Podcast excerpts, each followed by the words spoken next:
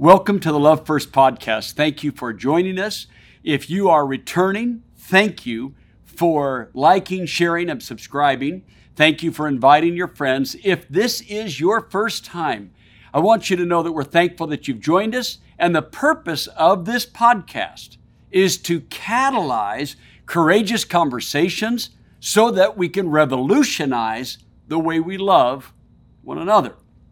Over the past two weeks, we have been in an important discussion about disabilities and special needs and the intersectionality of justice, and especially in regard to the events that our nation is experiencing right now.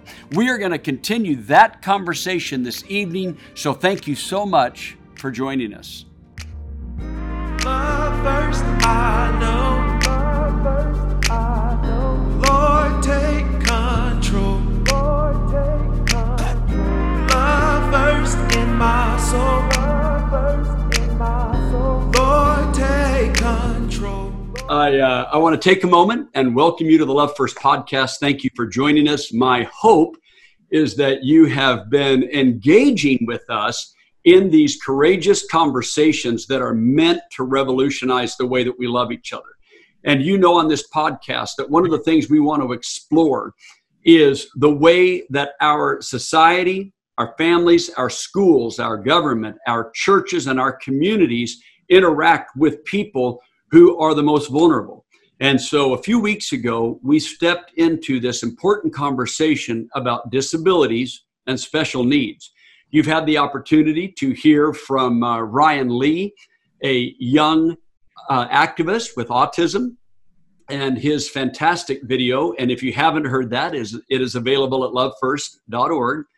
And then you'll also be able to watch three videos of just families talking, talking about their experience with disabilities and with family members who have disabilities.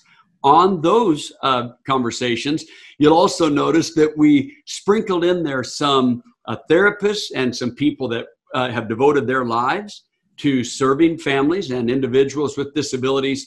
And these are open and honest conversations. And so if you are uh, walking through life with a disability, or you have a family member with a disability, first of all, we want you to know that we see you, we hear you, we advocate for you.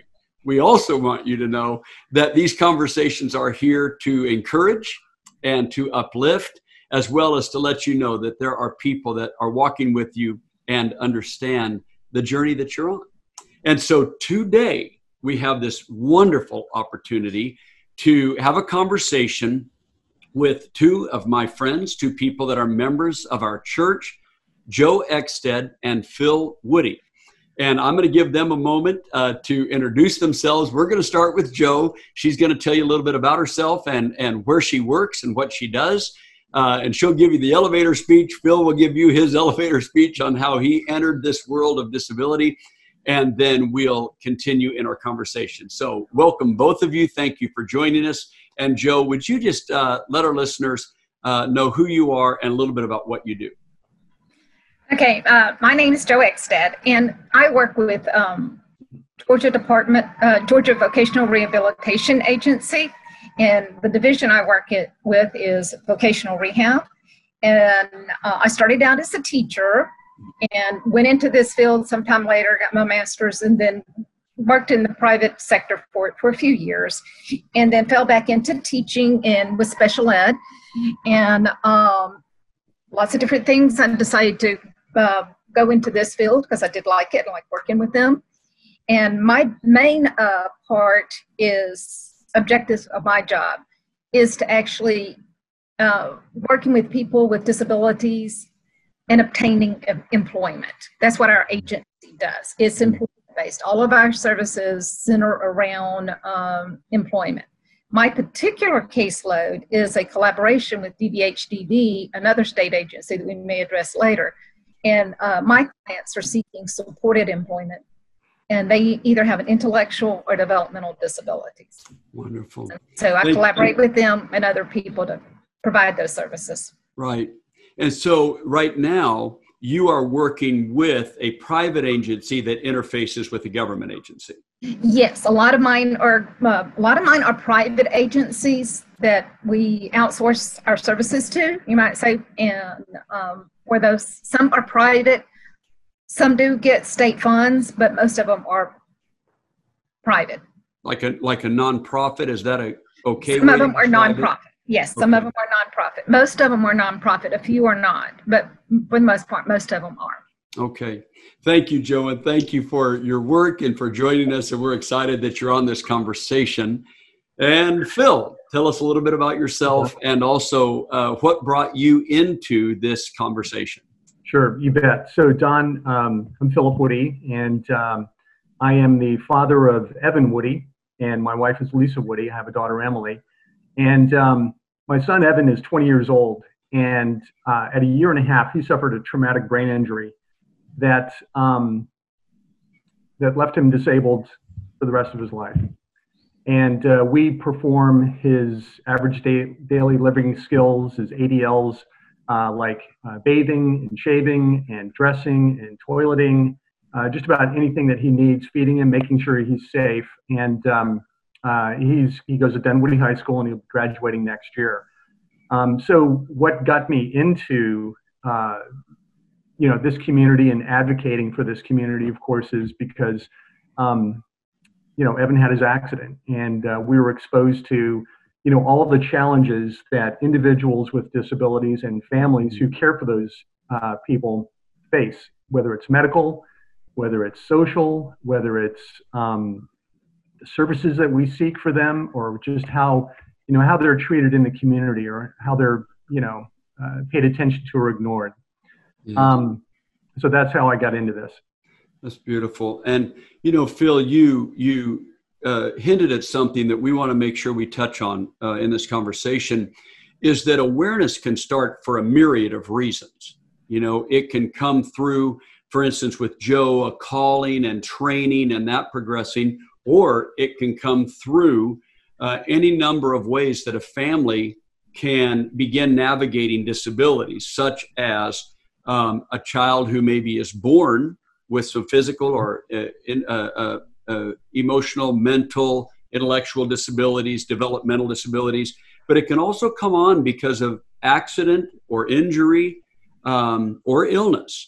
And so once someone begins to become aware, it's almost as if this world opens up. Uh, something that you've helped me to recognize is we're talking about the largest minority in the world. In the United States, sixty-one million uh, people living with disabilities, twenty-six percent of the population. Worldwide, over one billion. And so this, this conversation seems strange, that it would be everywhere and yet almost invisible. And so that's part of why we want to have this conversation, is awareness and advocacy. Uh, Joe, you know, we know a little bit about where you're working now, right? But you mentioned that you had been in education. And we know from previous conversations that this gave you some very, very tough experiences. And sometimes it's hard for people to hear these experiences, but people who are living with and navigating disabilities are aware of some of the things that you encountered during your time in teaching. So you can you share with us a little bit about some of the, you know, the blessings and the hardships of that teaching profession that maybe propelled you to what you're doing now? Yes, and there were more blessings than there were hardships, I will say. And um, a lot of the blessings, just watching uh, my students, whether they were just learning disability or whatever, just watching them uh, grow and progress, it was always, um, always a blessing. And um, things, when the light went off, you might say. And um, sometimes there were difficulties, because sometimes school systems might put you, you know, th- these kids don't count as much. Uh, that's changed. Uh, that's, that is changing. Um, sometimes that has happened. Sometimes they're, depending on what group you might work with, um, they can be, have some aggressive behaviors. Mm-hmm. I have encountered that before, and um, where um, I would get injured. And so, and that was some of my last experience, was working with that, getting frequently injured. And I just had to, I had to leave. I, I really liked the kids. And, um, but that hands-on, that extensive hands-on was getting, especially at my age and other things like that, was just getting to be too much. Mm-hmm. And, um, so I kind of slowly kind of fell back into this, and with the state agency. And so I'm working with a lot of them now. Maybe most of them I won't see for several years, but some of them I might see later if I'm there long enough. Yes. I see later on. Yes. And uh, so I enjoy working with this part, and um, helping the families navigate a lot of it. There's a lot of there's a lot of bureaucracy with it, unfortunately. And, um, but just watching that, and that's how I kind of, I did get a master's, as I said before, also in rehab counseling from Mem- mm. Memphis State, University of Memphis now, I think. Yeah. And, um, so I did work in that field for a little while in the private sector. There were some changes in the field, but I wound up falling back into the teaching field and enjoyed it. But I just felt like it was time for me to move on to my other art that's still related to yes. this. So as we prepare to transition, Joe, you're going to talk to us a little bit about some of the myths around government, behavioral health agencies, talking, helping us understand a little bit about the difference between the way the nonprofits function and government agencies interface. And I think that's important, because as people begin to navigate these these shifts and transitions. For instance, in Evan's uh, case, it won't be long till the current way our system is set up, he'll be aging out of certain opportunities that are available to him up to a certain age. And so I would like for you to just take a few moments, if you could, and talk about these agencies and kind of the interconnectivity and how people... What are some of the difficulties they face navigating the interface of these agencies, but also some some ways that people can maybe find a path forward? I'll try to do the best I can, because mostly the one I'm going to be able to um, address is my own agency. Yes. And I can't, and, um, like with any state agency, whether it's mine or one I interface with a lot or collaborate with a lot, uh, D B H D D, Department of Behavioral Health and Developmental Disabilities. It's, all of us have huge caseloads. Uh, there's a lot that needs to be done for each person. Uh, there's a lot, uh, copious paperwork. There's a lot of steps people have to move through, and it's, and I'm sure those steps are there for, for valid reasons, but sometimes it can become very cumbersome. And uh, but a lot of myths is that um, um, maybe the, the people don't care. Mm. And um, and I would say most everybody that I work with do care, and um, but they may be working with two hundred, two hundred, three hundred people, so sometimes it may come across that they don't care, even though they do. Yeah. And so sometimes just being patient with whoever you're uh, talking with and working with. And uh, my particular part is I also work a lot with, um, a little, I don't really work with them, but we do some stuff together uh, with Social Security. And I think that uh, if they go to work, they're going to lose all their benefits, and that's not necessarily true. Um, mm. There's there's S S I and S S D I. S S I is for those would be more like um, Evan that he would probably be getting, and they'll have to reapply for it when he gets to a certain age if you've not already. And um, that's very not a whole lot of money, but it does help. And then there's S S D I and Social Security developmental, I mean uh, disability insurance. That's what you or I or any of us would get if we could no longer work. Mm-hmm. And we'd paid into the system. And there are. You, you just said something I want to go back to. I, I don't want to lose your train of thought, but when you mentioned that someone you work with could have one hundred families or two hundred families. That's kind of a little overwhelming uh, to to the listener to think. Yes. Wow. That's a lot. Yes. And, and it's a lot. And um, and I want to do the best job I can for each person. And yes. um, but you know, and I think other agencies do as well. And that's the reason why they go into it. Yeah. And, um, because they want to. It's just like, I guess, child protection services, you know, some of them, they get, they get um, overwhelmed by caseload mm-hmm. numbers. Mm-hmm. And um, there's, there's, the pay's not great. So there's not, you have to go to school for a long time and have it, your name and do all this kind of stuff and a lot of training. And you're yeah. not necessarily, you know, so there's a lot of funding issues and other things like that. Yeah. Hey, um, let's bring Phil into this uh, conversation. Phil, you're on the you're you're obviously on uh, an ex- another side of this conversation. My guess is you've encountered paperwork. I was watching you nod a little bit. Oh um, what is it like for you as a parent to try over the last eighteen years to come up to speed and figure out how to navigate this world? So Don, uh, first of all, I'll give all the credit, you know, for the paperwork and all the administrative stuff that we have to go through to Lisa. She's just okay. fantastic.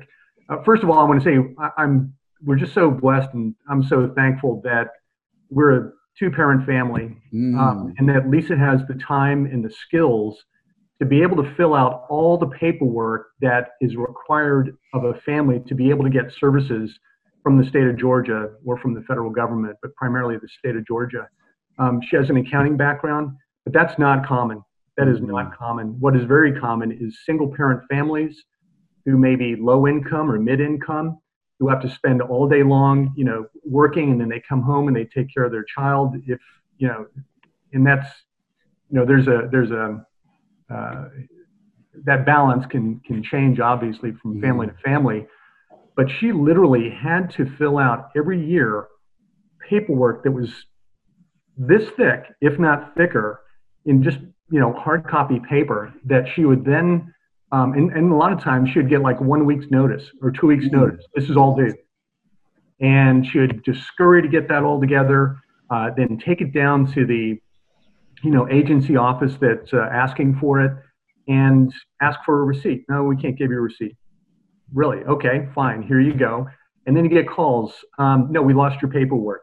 Mm. Or, oh, it said, um, says here that Evan is eighteen. No, at the time he was eight. And mm. just so much of that that goes on. And uh, again, we just can't imagine what it's like for, you know, a single parent family uh, to have yes. to go through all this. And um, so, you know, we're, we're, we're different. Uh, we have a different makeup than a lot of families, but you know, all the credit goes to Lisa.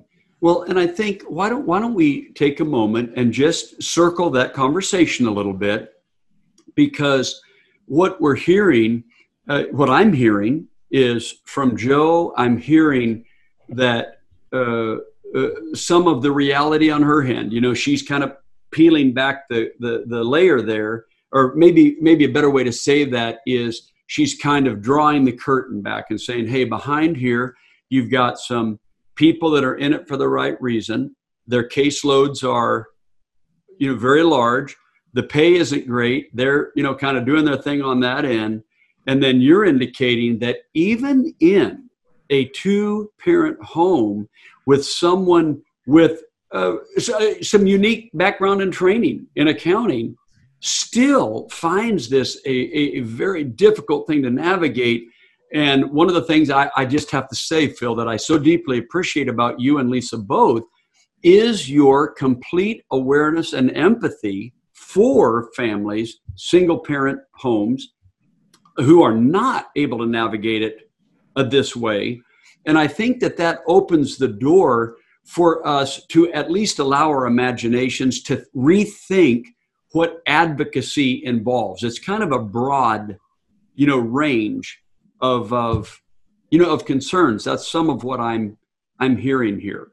Right. Absolutely. So First of all, I want to say that, you know, I, I got into the advocacy because ever since I was young, I had a heart for politics uh, as a way to help people. And I just can't sit back and, and do nothing, hoping that things will change. Uh, you know, voting is great. We all do it. Hopefully all do it once a year. And but we're one in, you know, one in thousands who do that. Yes. But when you can change the minds of the people in the government who decide the budgets and the laws and who vote on the budgets and the laws, then you really can make a difference. And that's where advocacy comes in. We have to do all those things. Um, but there are, you know, a lot of different forms of adv- advocacy, uh, different places you can go to to get involved in advocacy. Um, you can do it as an individual like, like I am, but I also, um, you know, work closely with uh, other people who are directors of other agencies, like um, Cheryl Arno, who is a director of the um, Georgia Down Syndrome Association. Mm-hmm. Uh, the Georgia Council for um, uh, Developmentally uh, yeah. Disabled, mm-hmm. and uh, and so many more, the A R C. And um, but so there are a lot of places you can go to get involved, but really what you have to do is, you know, something as simple as just picking up the phone, calling your senator and legislator before there's an issue. Get to know them, you know, get to be their friends, mm. so that when issues like what are what's coming up now, the cuts uh, for you know, waivers uh, to provide support for individuals like Evan and the six thousand other who applied for it. Um, so that when those issues come up, you can go to them and say, please, can you help us? Yes. Uh, so there are a lot of different ways you can do it. But um, could you uh, could you talk for a moment? I want to uh, prepare our listeners for this part of the conversation. In a moment, I'm going to ask Joe to talk about ways that she, both as a professional and as a citizen, has grown into her advocacy over the years, because that's that part of why she's on this call. But while she's gonna uh, uh, lead us in that conversation in a moment, would you tell us about earlier this week, um, here in June twenty twenty, when we're filming this, can you tell us a little bit about just this week and some ways that you and Lisa and Evan have been advocating just this week, so that our listeners can understand what is happening right now and how a call and an email to their senator, their representative, could make a difference like right now? Yeah, absolutely. You know, when uh, when you talk about the things that, that we've done uh, just this week, I think about what we've done over the years, you know, from participating in participating in uh, you know, disabled marches at the Capitol that, of course, mm. never got any press. But yes. anyway, this week, um, uh, Lisa and Evan and I uh, were granted five minutes of public comment to speak to one of the Senate subcommittees uh, on appropriations uh, that uh, that address things like, you know, what's called the Now Comp Waiver. The Now Comp Waiver provides, you know, respite care, residential care, you know, uh, therapies, um, just a whole myriad of services that that families need. And so we were granted five minutes. How did we get that five minutes? Well, I did it by doing my research, you know, going online and, you know, who makes the decisions in the state? Well, it's the Appropriations Committee. Who votes on it? It's the senators and the legislators. Um, what meetings do they have coming up? And I found they had a meeting this past Monday, and uh, they were allowing six slots for public comment. So I'm like, ah, it's probably already filled, but I'll give it a shot. I send the email, and what do you know? We got five minutes. And um, and yeah, and so there we are, sitting in front of, you know, four of the six committee members in the Appropriations Committee um, who have an influence, mm. who we can, who we can. Um, here comes Evan. Great. And uh, he was, Evan's the star of the show. He's the, yeah. he's the he was, hey, Evan. Face of the community. How you doing, and, man? And, Good to uh, see you. So, so we went down there and we said our piece for five minutes. And, um, you know, it's it's things like that. Uh, yes. You know, just trying to be creative in ways that you advocate and um, just getting the message across and, and putting the face of the issue in front of these people. Yes. And, you know, it's not just me, Philip Woody, with the, you know, with the professional with the tie. Um, it's Evan and it's Lisa. Yes. And, uh, it's the whole family, but more importantly, it's the whole community mm. of, you know, of the six thousand. I could go down there and try to get the services just for Evan and say, okay, I got him, I'm done. But no, there's there are a lot of people out there who need it, and a lot who have not even signed up because they don't know about it or know how to do it. There you go. Okay, so Joe, let's hand off to you. Tell us, tell us ways that you have discovered through your professional life and your personal uh, uh, life, and as a citizen, as a follower of Christ, uh, how have you learned to advocate? And um, as a citizen, it's a little easier for me because I can say a lot more just as a private citizen. Yes. And lots of times, um, just helping people to be aware when people do have a disability, maybe mm.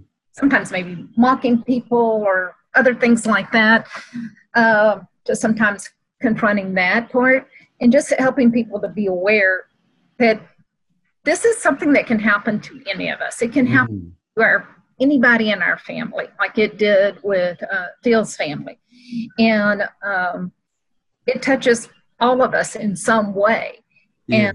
And um, then professionally, um, just helping sometimes the families. Most of mine is, um, you know, helping the families, you know, um, work through some of this. Because with my particular caseload, uh, lots of times I'm working more as much with the caretakers or parents as I am, and uh, helping them to find maybe resources, telling them what they are, um, and helping them to uh, address that. Um, then, um, but I think a lot of times it's been more me as a private, just a private citizen, letting people know, okay, this is coming up. This is what's going to happen. This is, you know, some of the, like with these recent, talking about these budget cuts, it's not going to affect my agency as directly as it's going to affect a lot of the service providers. Yes. And, um, and whether or not they're going to be able to stay in business or have the stay, they're going to have a reduction in force. They may stay in business, but they may not have uh, the be able to have the staff to be able to provide services. Wow. So you've hit on two really powerful things here, Joe. I, I, I would like to lean into them a little bit, okay? One of the things that you, you addressed there was like this, just day-to-day, literally personally advocating in a moment yes. where someone is being mocked or made fun of or pushed aside or mistreated. And I, I just think that's profound because the average person has encountered that. You know, they've encountered that somewhere along the line, and they've been in that uncomfortable situation, and maybe they wanted to do something, didn't know what to do, but right there in the moment that people are able to do something. But the other thing you mentioned was this idea of leaning into the whole family, to uh, helping the whole family. And um, Phil uh, uh, uh, offered me some resources, some documentaries to watch. And one of the things I noticed in regard to uh, employment is that a lot of times people had spent their entire life being told what they were not going to be able to do. Yes. And that's, and yes. Then advocates begin to speak in, but what if we also emphasize what they are able to do? So could you talk a little bit about that with us? Right. And like I said, my particular caseload is, um, and I, Now, V R serves people with multiple disabilities. You could be deaf, you could have, um, you could be blind, you could have an, amp- you could have a limb amputated, you could have spinal cord, you know, all kinds of things, a mental illness. And but with my particular caseload is that what I do is, um, since it's supported employment and it's referrals from D B H D D, because we serve a lot of the same people, they have indicated they would like to probably pursue some type of employment. And with mm-hmm. employment, uh, we uh, there will be an agency and a person who will, from that agency, who will be working directly with that person um, to obtain a job, to research a job, to interview. Then on the job, they'll be with them. A lot of the times they'll be with them, depending mm-hmm. on the person and the job and other, what they need. They'll be right there with them, one hundred percent. Um, and then they'll start fading away as they learn that job. And they're not always going to be just working with um, that job seeker. They're going to also be working with the employer.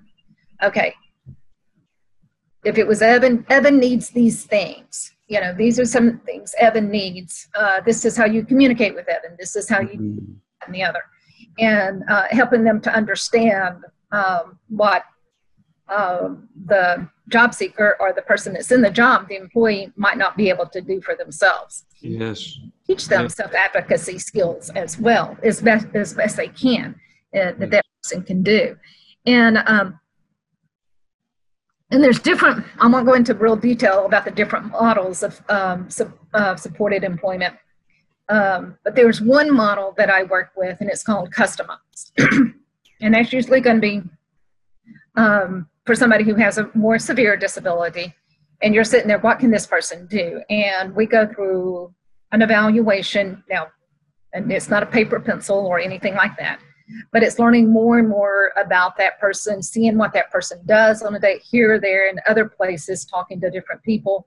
Yes. And, um, whoever is doing that, they look at what are this person's, what kinds of skills does this person have? Mm-hmm. And we know there's limitations or they wouldn't be with us. Yes. To know that. But the this assessment is going to be looking at more strengths, what they can do, what kind of supports will they need to go to work, what would be their ideal conditions for employment.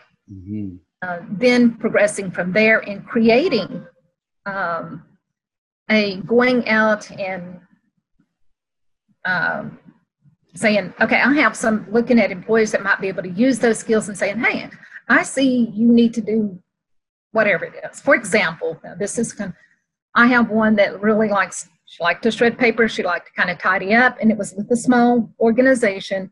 And it was, uh, and so what she does is she helps them um, get rid of, shred all their papers, uh, tidy up the place a little bit. She goes in a couple of two or three days a week, gets that taken care of. That's something that the employees don't have to do.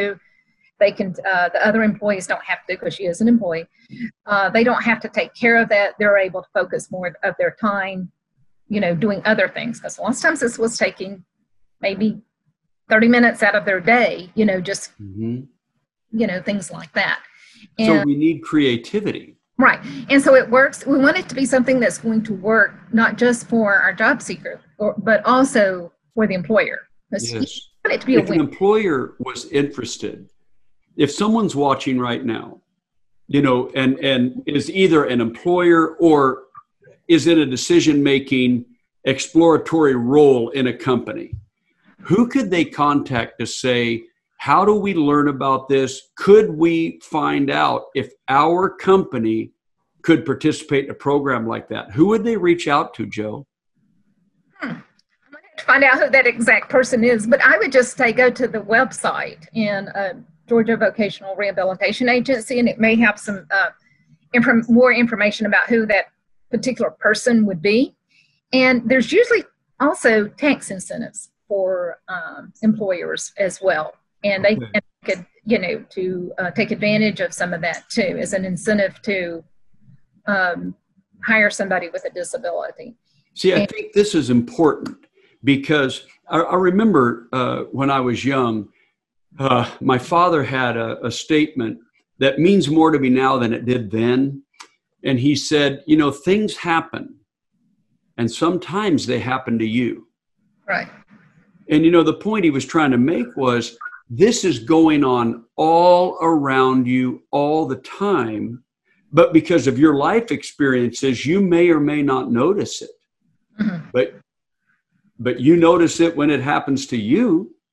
So I begin thinking, one of the reasons I wanted to have this exact conversation is so that people could hear what you're sharing and begin to let their creative and innovative mind step into what if. Right. What if we did something, and how would we begin to navigate that? And so if you're listening and this has kind of touched you in the heart, piqued your interest, I want you to go to that website. Joe, could you give that one more time? Um, I think if you, I, I'm going to have to go and see exactly how it's listed, but it's probably going to be G V, uh, oh my goodness, um, G V S dot G A dot gov.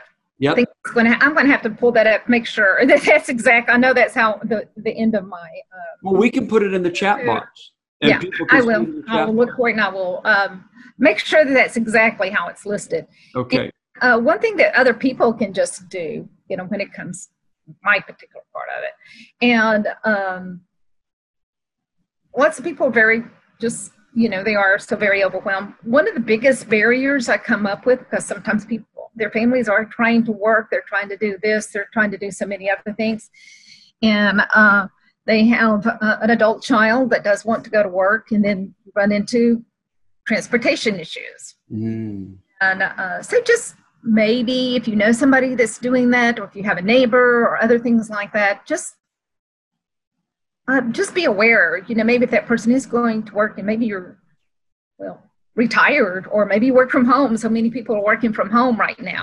You might be able to work it out that you could help provide some transportation. There you go.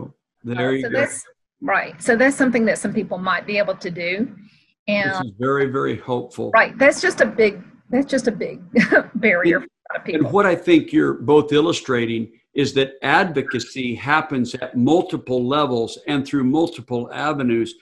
And to Phil's point earlier, what we're looking for is really outcome. We're looking for things that actually do help people.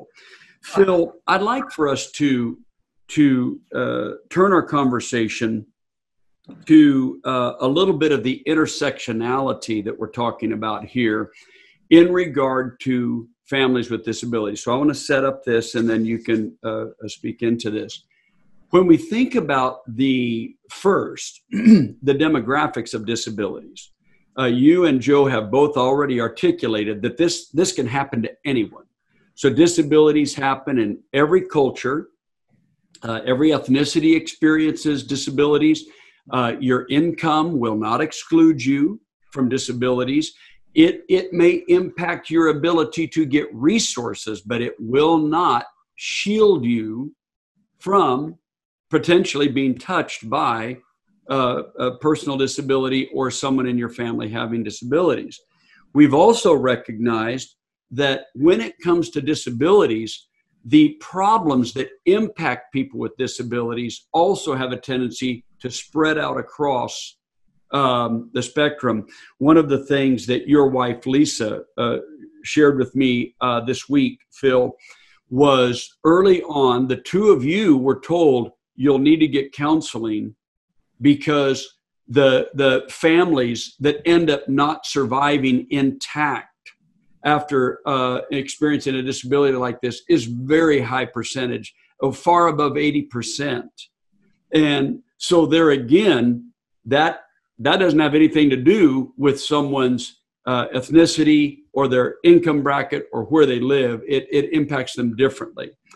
Another thing we wanted to share about intersectionality is at this specific time that we are doing these conversations, the uh, United States is in an elevated conversation about police practices. And there are many, many opinions, and some of the opinions are being navigated, you know, fairly well, and some of them are not. There's a lot of polarization on those uh, opinions. But one of the things we're recognizing in intersectionality is that between forty and fifty percent of uh, police encounters with, with citizens is with people who are dealing with mental illness. And so I'm not sure that a lot of people are processing the challenges on all sides of that. But again, when we take a broad brushstroke and say something about policing, if we leave out of that conversation disabilities and mental illness, we are missing the mark on the solutions for this conversation. So when we start thinking about advocacy, we got to think about intersectionality and begin to ask, who can come alongside me and who can I come alongside to, as we solve one issue, we are actually contributing to the solving of other issues. And so what I'd like for you, if you would, to do is to maybe share a little bit about what makes you tired. Tired with advocacy or tired with caregiving? Say more about that. Which one? Advocacy or caregiving? Both. Okay. Well, I want you to speak oh, into the personal experience, and I want you to speak into the advocacy experience. All right. hopefully I won't break down in the middle of this, Don. Um, but hey, that's uh, what these conversations oh are for, God. Right? Yeah, I, you know, um, where do you start? Uh, as a family, the one thing that's, a couple things that are, are the most challenging are that, first of all, this is a twenty-four by seven by three sixty-five day a year job. Being a family caregiver of a person that you love so much who has a disability. Um, as I mentioned earlier, we we dress Evan, feed him, bathe him, shave him, toilet him, you know, make sure he doesn't run out into the street. Uh, Lisa gets up with him at least three times a night. Um, and, you know, a lot of the families who care for these uh, children and adult children um, have depression and anxiety as a result. Yes. And so they deal with that. One of the other things is that, um, you know,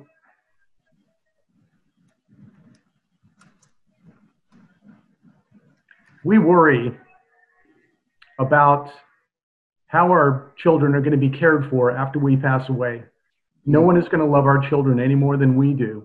Mm. And we just want to make sure that they're cared for, you know, financially, emotionally, physically. We want quality of life for them for the rest of their life. And, you know, one of my prayers is um, that there is someone who loves Evan, who protects him, and who cares for him till the last day of his, his life, until his last last breath. And that's what we really care for. And the other thing is that it's it's financially um, draining because, you know, when Evan gets out of high school, we're going to have to find something for him to do, you know, to to make good use of his time and to have a quality of life. And day programs can cost, you know, twenty thousand dollars a year. Mm. Uh, and then when, uh, when he eventually goes to a group home or we pass away and he has to go to assisted living, that could be as much as sixty thousand dollars a year in today's dollars. And when you total all that up over sixty years after he graduates high school, that could be as much as two point eight million dollars. Mm. And believe me, we're doing the best we can to save that, but that's a huge number. And I can't imagine what it's like for families who aren't, you know, two income families and so on. So, yes. And you mentioned the other day, Phil, a number that struck me.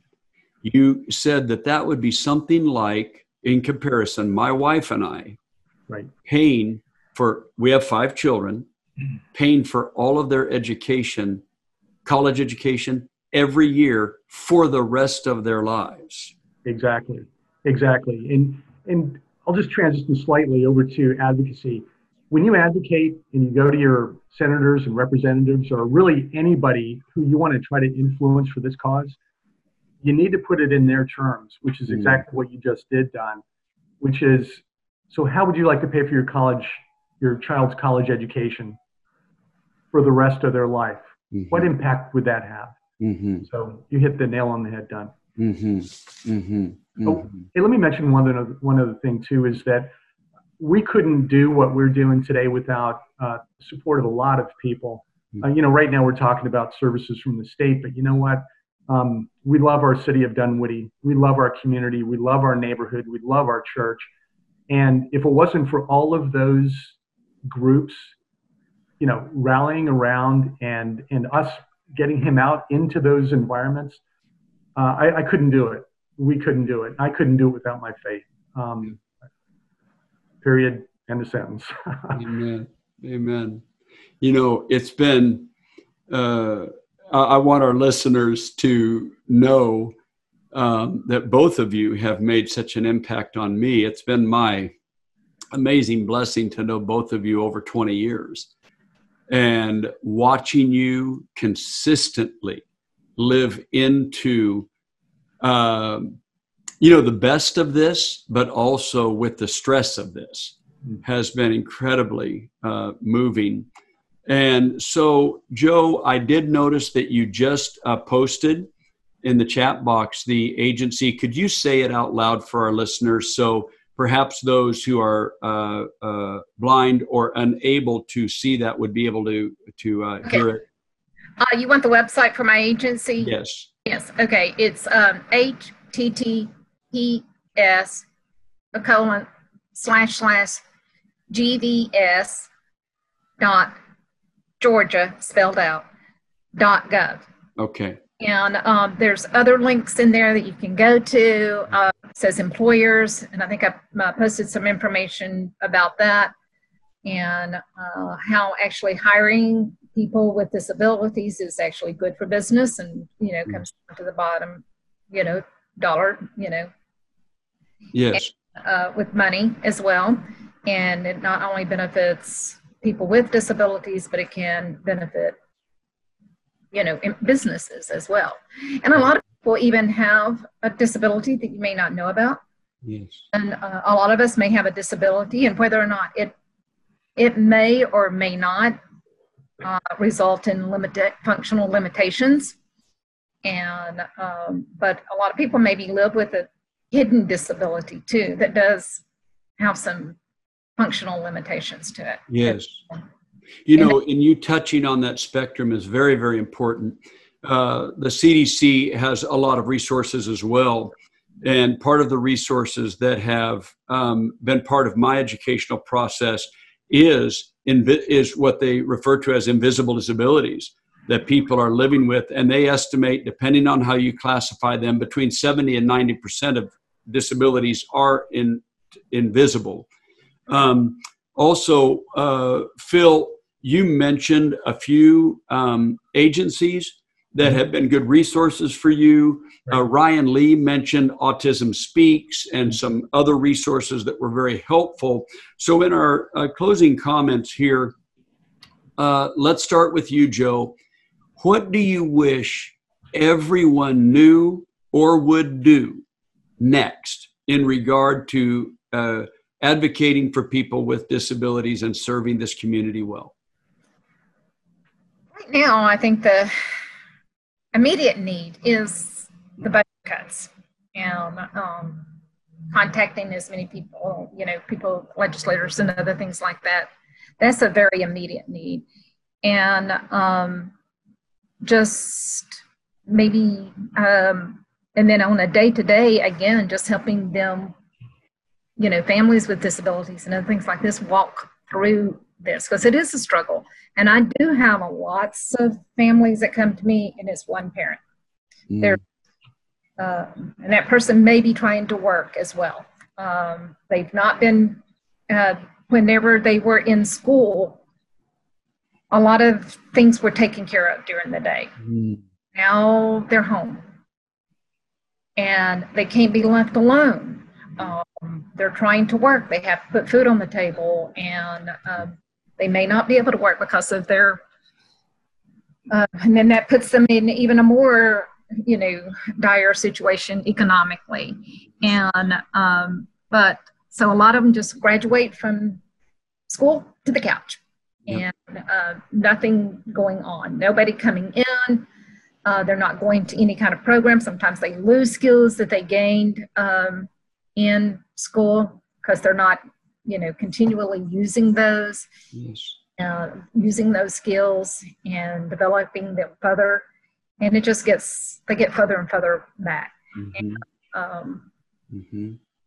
So um, I don't know if I said very much about how to necessarily, but right now I think just sometimes just walking through life with um, and being there to see how you, you might not be able to do everything, but maybe there's one area you could help with one area and uh, just one little thing that you might be able to do and um, that might be helpful. You might not be able to do everything, but just one little thing. That's and I think that's us as Christians and community. That's beautiful, because as soon as you said that, I saw Phil nodding right along in sync with you. Mm-hmm. Uh, so Phil, I will pitch that same question to you. Okay. What do you wish everyone knew, and what do you wish they would do in regard to advocating for people with disabilities, families with family members with disabilities, uh, and coming alongside and serving this community well? Sure. Sure. And I'll try to make it quick because I could go on forever. Um, but um, what I what I think it's important right now to know from a uh, legislative standpoint is that the state budget has to be in place by July first. Okay. So there are two weeks left um, for the legislators uh, to you know, work together to come up with a budget that the state's going to use for, you know, for the next year, next fiscal year. And there have been massive cuts to uh, two of the programs uh, that the disabled community uh, desperately need. And one is called the Now Comp Waiver, which helps with a lot of the services I talked about earlier. And the other is uh, Family Support Services, which is the safety net for those people, those six thousand mm-hmm. people who are waiting for the waiver, you know, to provide some support.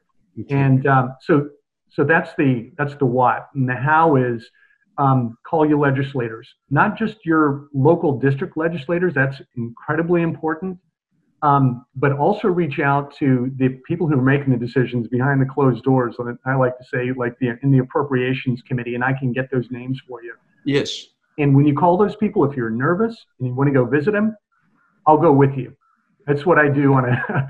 I, I talk to people on a day-to-day basis. But uh, the other thing is show up as allies. You know, with those special needs families when they go to the legislators. I can't go on all of them, but go with them and. Um, Is, and let them know that you as neurotypical individuals, allies, want your tax dollars to be used for this community that has been neglected and unseen for so, so many decades. Yes. Uh, demonstrate with us, you know, at some point, um, I would love to get to a little, you know, a, um, uh, you know, protest or a march together. Um, and the other thing I'm thinking about, and I would love to get you know, some of the men in our community to rally together to create an advocacy group that I'm thinking about calling the Men of six thousand, and a group of at least, you know, six hundred men to start who would be involved in the lives of special needs persons and their families. It could be neighbors, fathers, allies, coworkers, and, uh, and help these families, not just from a legislative standpoint, but, you know, on a day-to-day basis, like, like Joe just said, just, just show up, you know, um, you know, offer to clean their house, offer to mow their lawn, offer to go shopping with them, offer to just go out, you know, to a restaurant or to a, to get a cup of coffee and sit and talk. Yes. And not just do it once, but do it on a regular basis. Yes. Um, so, because we want to be included. I mean, you know, we're normal people. We're normal people with abnormal challenges. And, um, yeah. And just keep in mind that, you know, the disabled community is the largest unchurched community in the world. And um, you know, like I said, I couldn't do it without mine. Yes. That's, I want to address some, if I can, real please, quick, something please. Phil said, because he wants to be included.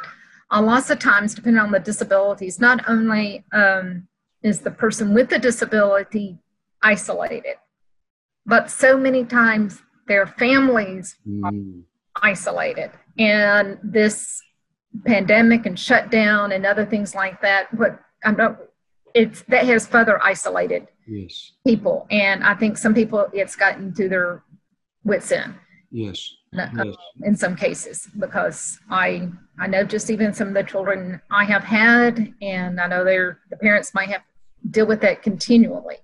How hard it was for me at some times, and um, how hard it can be for them as well, and yes. can be, you know, overwhelming, just overwhelming. Yes. Thank you for that, because we have, you know, that's another area, Joe and Phil, of connectivity, right?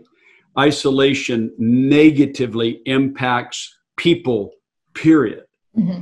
And then you start compounding that, uh, not just through the coronavirus COVID nineteen experience, but then you compound it with Uh, the things that people are facing in their lives, uh, special needs, and so on.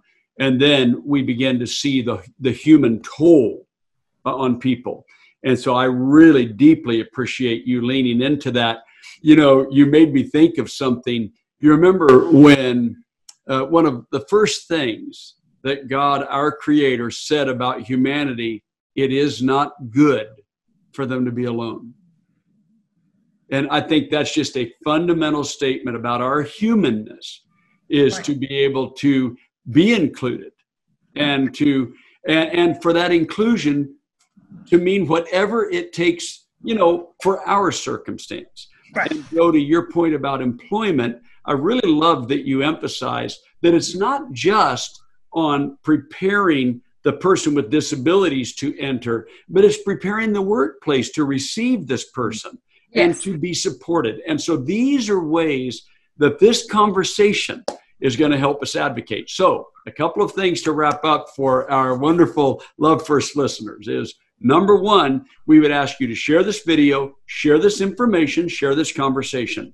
Next, we would ask you right now to contact those local legislators, those state legislators, engage yourself in this current advocacy concerning the budget right now. This is essential. And then let's begin to take steps. Uh, I love the way Joe said it. You can't do everything, but you can do something. So let's step into these opportunities to come alongside someone and just ask, what are some things that you would prioritize that I could be a part of? And so I want to say thank you uh, to both of you. I want to say thank you to Joe. Thank you to Phil. I want to say thank you to Evan, because I can tell Evan's coming back into the frame. Thank yes. you, Evan. And I want to say to all of our listeners, Evan did a great job advocating for Evan. Yes. At the legislature. And we were very proud to be there and to see that and to watch that. God bless you. And thank you all for joining us on this thank conversation. You. Thank you, Don. Thank you. Thank My you pleasure. So much. Take care. No. Okay. Right. Bye-bye. Bye-bye. Love first, I know. Love first.